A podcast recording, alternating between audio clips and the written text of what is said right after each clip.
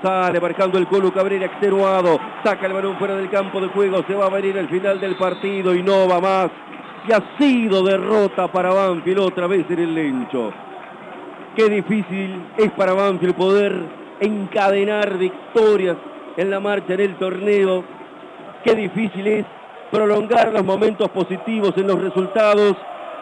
Increíblemente Banfield ha perdido este partido donde fue enormemente superior a Unión en muchos momentos del juego del segundo tiempo.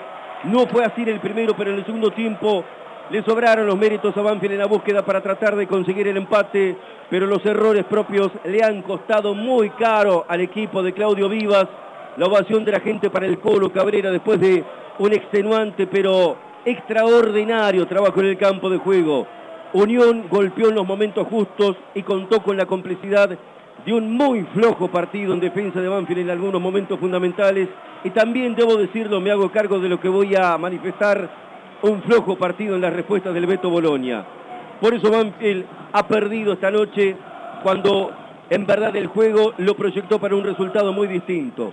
Pero a Banfield, está claro, se le hace muy difícil prolongar los momentos positivos.